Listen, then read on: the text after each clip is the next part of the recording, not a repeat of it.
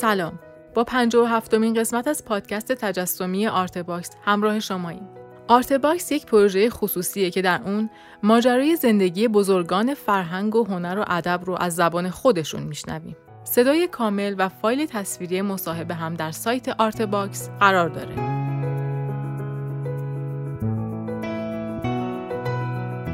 این پادکست قسمت اول از صحبت‌های غلام حسین نامیه که درباره زندگی‌نامه و دوره‌های کاریش با ما صحبت می‌کنه. ازتون دعوت می‌کنم تا با هم بخش دیگه‌ای از این تاریخ شفاهی رو بشنویم.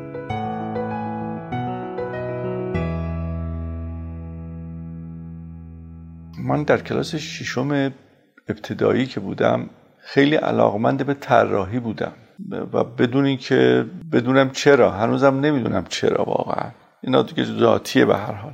به طوری که من یادم هست که اون زمان با مدادهای کنته سیاه و کاغذهایی بود به نام فیلی، روی اینا شروع می‌کردم صورت آدم رو طراحی کردن از آدم‌های مختلف و بعد عکس خانواده و همسایگان و دوستان رو اینا رو می‌گرفتم و اینا رو پورتری کار می‌کردم. به هر حال پیش خود ما شروع کردیم به نقاشی کردن و طبیعتاً تشویق پدر و مادر بسیار بسیار مهم بود و حتی آشنایان و اقوام، همه اونایی که پورتره ها رو شون کشیده بودم، اینا خیلی مؤثر بودن. من فراموش نمی کنم که در کلاس نهم بودم، یعنی سوم دبیرستان، که یک پورتره بزرگ از زنده یاد دکتر محمد مصدق که بسیار علاقمند بودم بهش و اون موقع هم دیگه محبوب همه ملت بود کشیدم و بعد این رو دبیر زبان بنده در دبیرستان که در دبیرستان حکیم نظامی قم من تحصیل می‌کردم، مرحوم آقای دکتر بهشتی بودن. ایشون زبان درس می‌دادن و با پدر من آشنایی دا... نزدیک داشتن و گویا که از پدر من شنیده بودن که من یه همچین کار نقاشی کردم. یه روزی سر کلاس به من گفتن که نامی نقاشی که کشیدی بردار بیار ما ببینیم. بعد ما اینو روله کردیم بردیم دبیرستان و این وقتی باز کرده دید بسیار خوشحال شد و خیلی خوشش آمد و دستور داد قاب کردن و این رو در سالن عمومی دبیرستان زدن، تزیین کردن با پرچم ایران و چه خوشحالی زیادی برای من ایجاد کرد که اولین بار کار پورتری که من ساخته بودم این رفت در سالن دبیرستان. در خود همون دبیرستان ما نمایشگاهی گذاشتیم، از بچه‌هایی که نقاشی می‌کردن از جمله خوبکارای خود من رو گذاشتیم. در اون موقع در سالهای نمیدونم چند ساله، حدود شصت سال پیش میشه احتمالاً بیشتر، اون موقع اصلا نمایشگاه مطرح نبود، اونم تو شهری مثل قم، ولی ما در دبیرستان مثلا نمایشگاه گذاشتیم و از همه بچه‌هایی که نقاشی می‌کردن دعوت کردیم، کاراشون رو قاب کردیم، به دیوار زدیم و یک حدود بیست روز این نمایشگاه برقرار بود و مردم می آمدن نمایشگاه رو می دیدن و به هر حال این سوابق همه اینا کمک کرده به اینکه من بعدها جهت هنر رو در پیش بگیرم. برای اینکه من در سال اواخر دبیرستان بود که تازه فهمیده بودم که در تهران دانشگاه تهران دانشکده‌ای داره به نام هنرهای زیبا که رشته نقاشی داره و من از اون موقع درس میخوندم که فقط قبول بشم که برم به این دانشکده. دانشکده ما سه تا آتلیه داشت که سه تا استاد اداره میکرد. یکیش مال استاد حیدریان بود، یکیش مال استاد جواد حمیدی بود، یکی دیگرش هم مال زنده یاد بهجت صدر بود که بنده افتادم در قسمت حیدریان. در اونجا کمک ایشون استاد محمود جوادی پور بود که کمک میکردن. ما وارد دانشکده شدیم. خب در دوران دانشکده دیگه این که این دانشکده به هر حال طبق بازار پاریس ساخته شده بود. در سال هزار و سیصد و نوزده موسیو گودار اینجا رو بر مبنای یک فرانسوی بود که بر مبنای برنامه‌ریزی کرده بود بر مبنای بازار پاریس. برنامه‌هایی که اعلام می‌کردن انجام بدیم بر مبنای بازار بود، ولی نوع و تکنیک کار کاملا رئالیستیک بود. جرأت نداشتی پات اونورتر بذاری که البته این یه فرصت بسیار مغتنمی بود. حالا من میفهمم میفهمم که چه نعمتی بود برای ما اینکه یک استادی مثل حیدریان و استاد جوادی پور و همه حتی استاد حمیدی اینا تأکید بر طراحی داشتن، تأکید بر شناخت طبیعت داشتن که ما این قدرت ها رو اگه به دست نمی آوردیم حتی مسائل مدرن رو اصلا نمیفهمیدیم واقعا. که خب دورانی رو گذروندیم. سال اول که همش کارهای سیاه بود، با زغال انجام میشد، از مجسمه های آنتیک شروع میشد و بعد از انسان شروع میشد. بدن لخت بود که البته بدن لخت کامل نبود، همیشه پوشیده بودن، ولی خب طبق چون برنامه بازار بود بعد اسمش بدن لخت می بود و طراحی می کردیم. بسیار دوران، یعنی واقعا خاطرات بسیار بسیار زیبا و خوشایندی رو من در این دوران چهار ساله دوران دانشکده هنرهای زیبا دارم.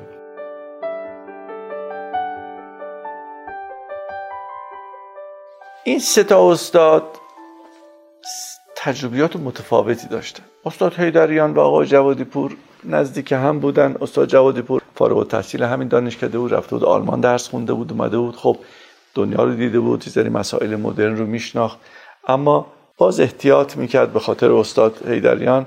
باز تو همون قالب خیلی هماهنگ بودن با هم.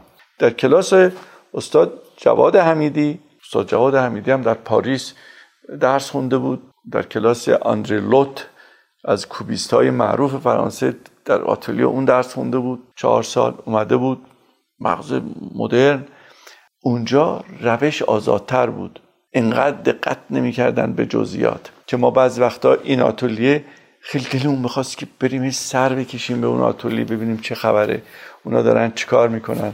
و واقعا هم بعضی وقتا میرفتیم پیش استاد حمیدی، ایشون خیلی لطف میکرد، حرف میزد برای ما، حرف‌های بسیار زیبایی میزد مدرن و اصلا کمک میکرد به اینکه کمبود این فضا رو اونجا به دست بیاریم. خانم بهجت صدر هم، ایشون هم از مدرنیستا بودن، ایشون هم ایتالیا درس خونده بودن.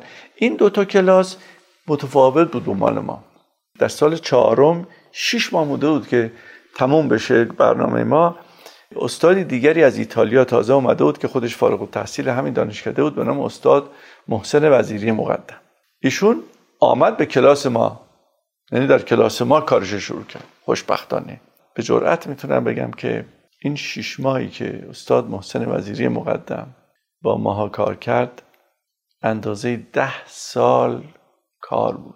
اصلا ذهن ما رو باز کرد، اصلا فضا عوض شد، همش صحبت از زمانه بود و نو مسائل هنر مدرن و کتاب می آورد، بحث میکرد، صحبت میکرد، کار میکردیم، در و دیوار پر میکردیم. از ترس آقای حیدریان که مبادا اینا رو ببینه، زمانهایی ما این کارا رو میزدیم به دیوار که ایشون ببینه که حیدریان نبود.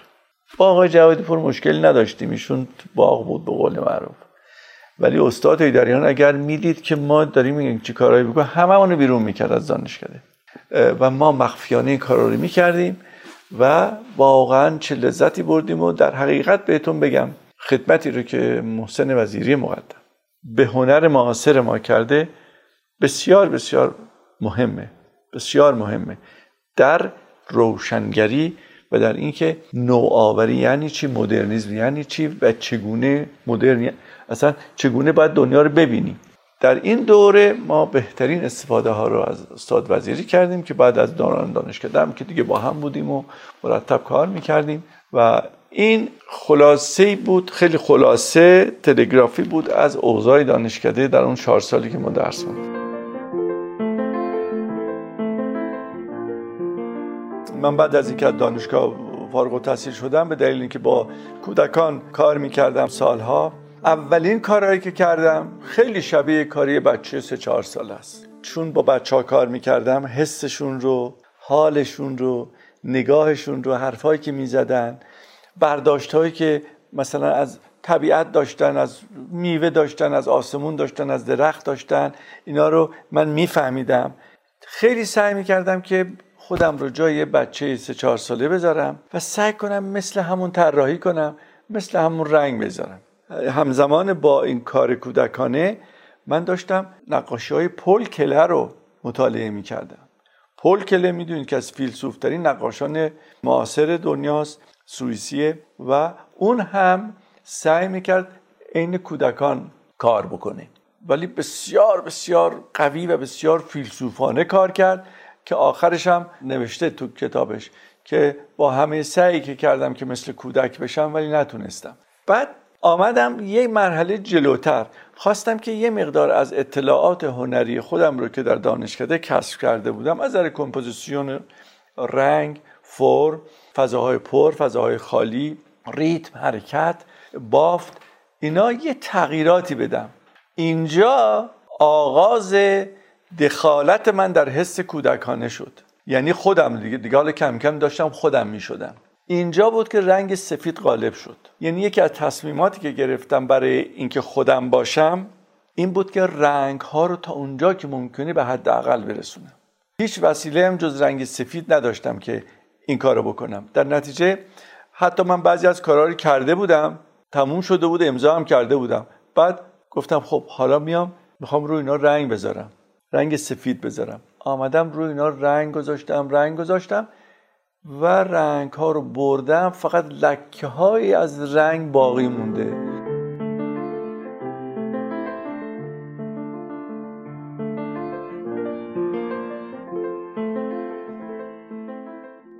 گالری بورگز فراخوان داد به مناسبت روز مادر که نقاشان همه شرکت کنن و به مناسبت روز مادر کار کنن و جایزه میدن. این فراخوان برای من خیلی جالب بود که منی که تازه اومده بودم، تازه وارد جامعه شده بودم، شرکت کنم.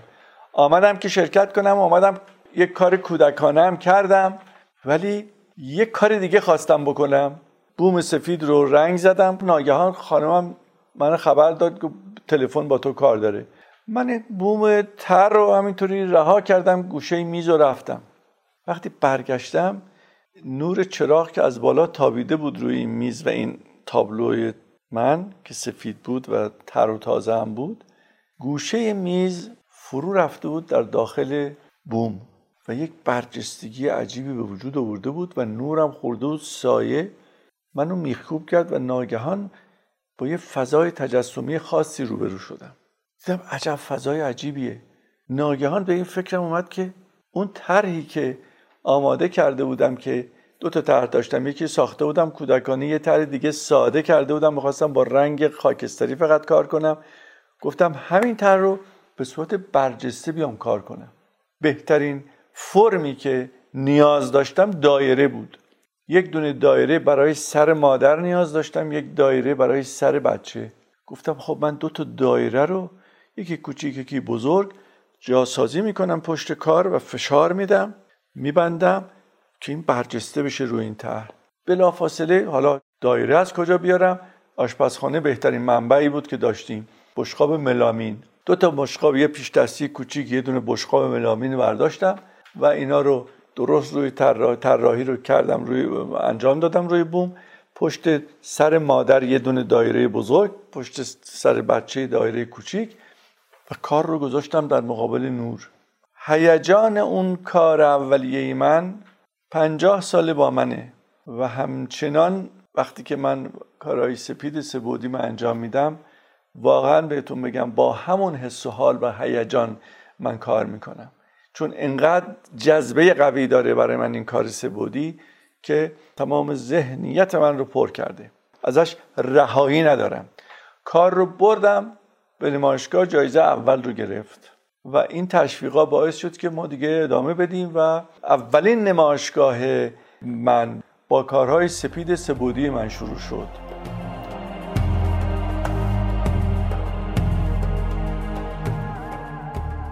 من یک دوره دیگه دارم به نام سنگ قبرها که در دسفول و اندیمشک و در جنوب ایران سفری داشتیم، به قبرستان‌های اونجا رفتیم که دیوانه کرده بود همه ماها رو واقعا این سنگ قبرها. چقدر زیبا بودن، سنگ قبر نامنظم، هندسی نیست، دوت که کوه کنده صاف کرده، اسم طرف با دو خط نوشته، بعد بالای اون نوشته یه فضای خالیه که اونجا کنده‌کاری کرده نقوشی رو. مثلا طرف فرض کنید که پهلوان بوده مرده، دو تا میل زورخانه حکاکی کرده، خیاط بوده مرده، قیچی حکاکی کرده، که من حتی از اونجا کپی برداری میکردم، کاغذ مینداختم و پاستل میکشیدم و اینا رو میآوردم مطالعه میکردم، استیلیزه میکردم، که من جایزه ای رو که در بینال پنجم تهران بردم، بورس ایتالیا رو، از سر یکی از همین کارهایی بود که بر مبنای سنگ قبرها انجام داده بودند.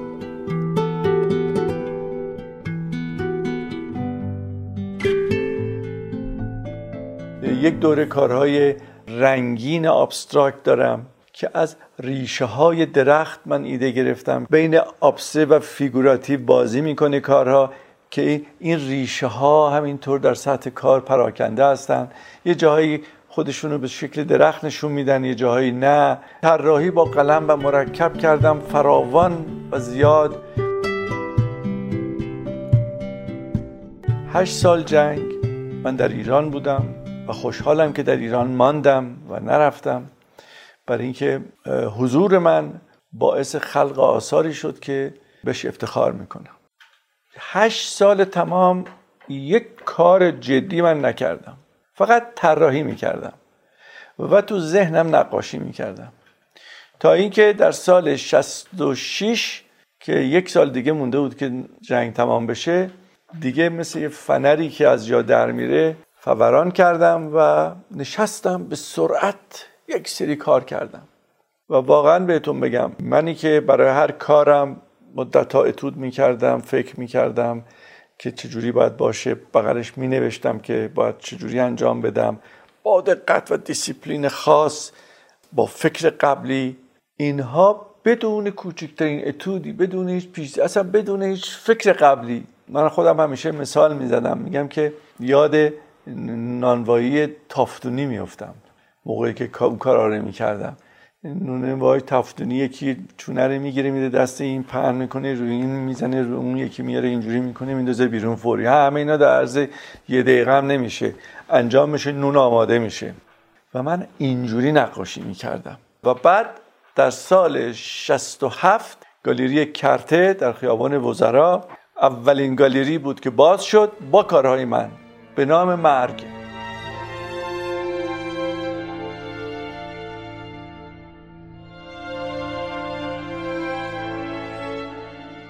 بعد از اون دو نمایشگاه دیگه گذاشتم که همچنان تحت تاثیر مسائل اجتماعی بودم. یعنی میتونم بگم که تنها دو دوره‌ای که در کارهای من شما میتونید مسائل سیاسی اجتماعی رو سرنخش رو پیدا بکنید، در این دو دوره است، دو نمایشگاهه، در سال شصت و هشت و شصت و نه که در گالری گلستان گذاشتم که اونجا همچنان فیگور وجود داره ولی دیگه کم کم داره دیگه به طرف انتزاع میرن. از بافت ها استفاده کردم، تجربیات تازه‌ای به کار بردم، کلاژ به کار بردم، اصلا تجربیات مرگ و این دو دوره تجربیات بسیار با ارزشی بودن برای من.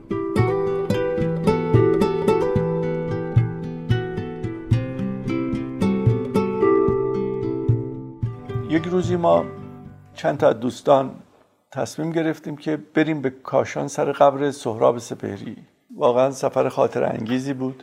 بعد گفتیم به عبیانه هم سری بزنیم. خب من قبلا عبیانه رو دیده بودم سالها پیش.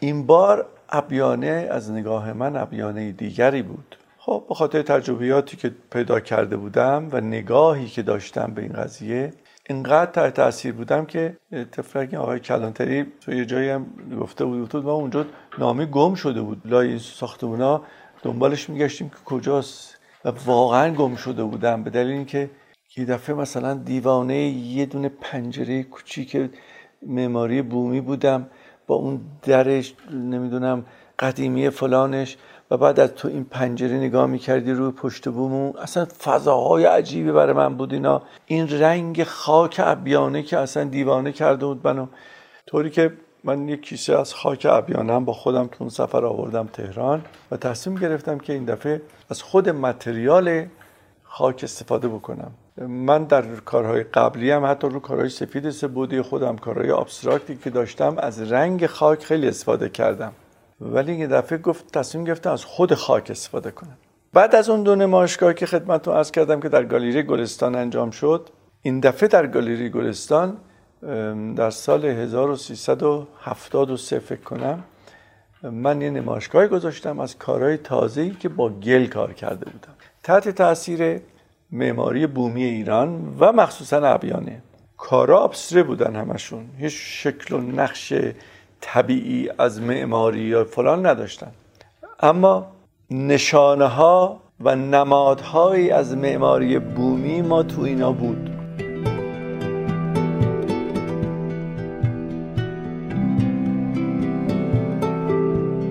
آن چیزی را که یک نقاش میتواند از کالیگرافی ایران بهره برداری بکنه برای اینکه یک اثر نقاشی به وجود بیاره، دو تا عنصر بسیار بسیار با ارزش خوشنویسی ماست، یکی ریتم، یکی حرکت. به ادبیات نباید پرداخت، چون اگر به محض اینکه روی تابلوی نقاشی شما یه خطی بنویسی که خونده بشه و مفهوم پیدا بکنه، اون دیگه اسمش خوشنویسیه، اون دیگه اسمش نقاشی نیست. به این ترتیب من گفتم که خب ما اینقدر هی میگیم اینو، خودم بذار انجام بدم ببینم اصلا خودم میتونم این کارو بکنم یا نه.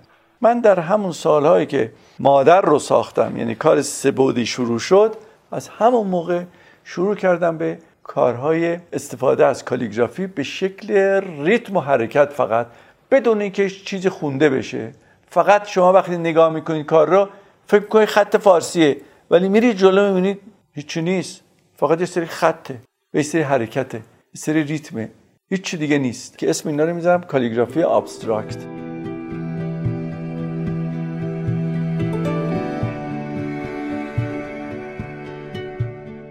اخیراً در تورنتو من یک نمایشگاه داشتم از تازه ترین کارهای کوچیک سپید سه‌بعدی خودم، که اونجا که من فکر میکنم که این کارا رو از همه کارهای سپید سه‌بعدیم جز چند تا از کارهای قدیمیم بیشتر دوست دارم، برای اینکه مال امروز منه، حس امروز منه، تجربیات امروز منه، نگاه امروز منه، و مخصوصا نگاه من در هجرت اینا اینا همه تو اینا اومده همش.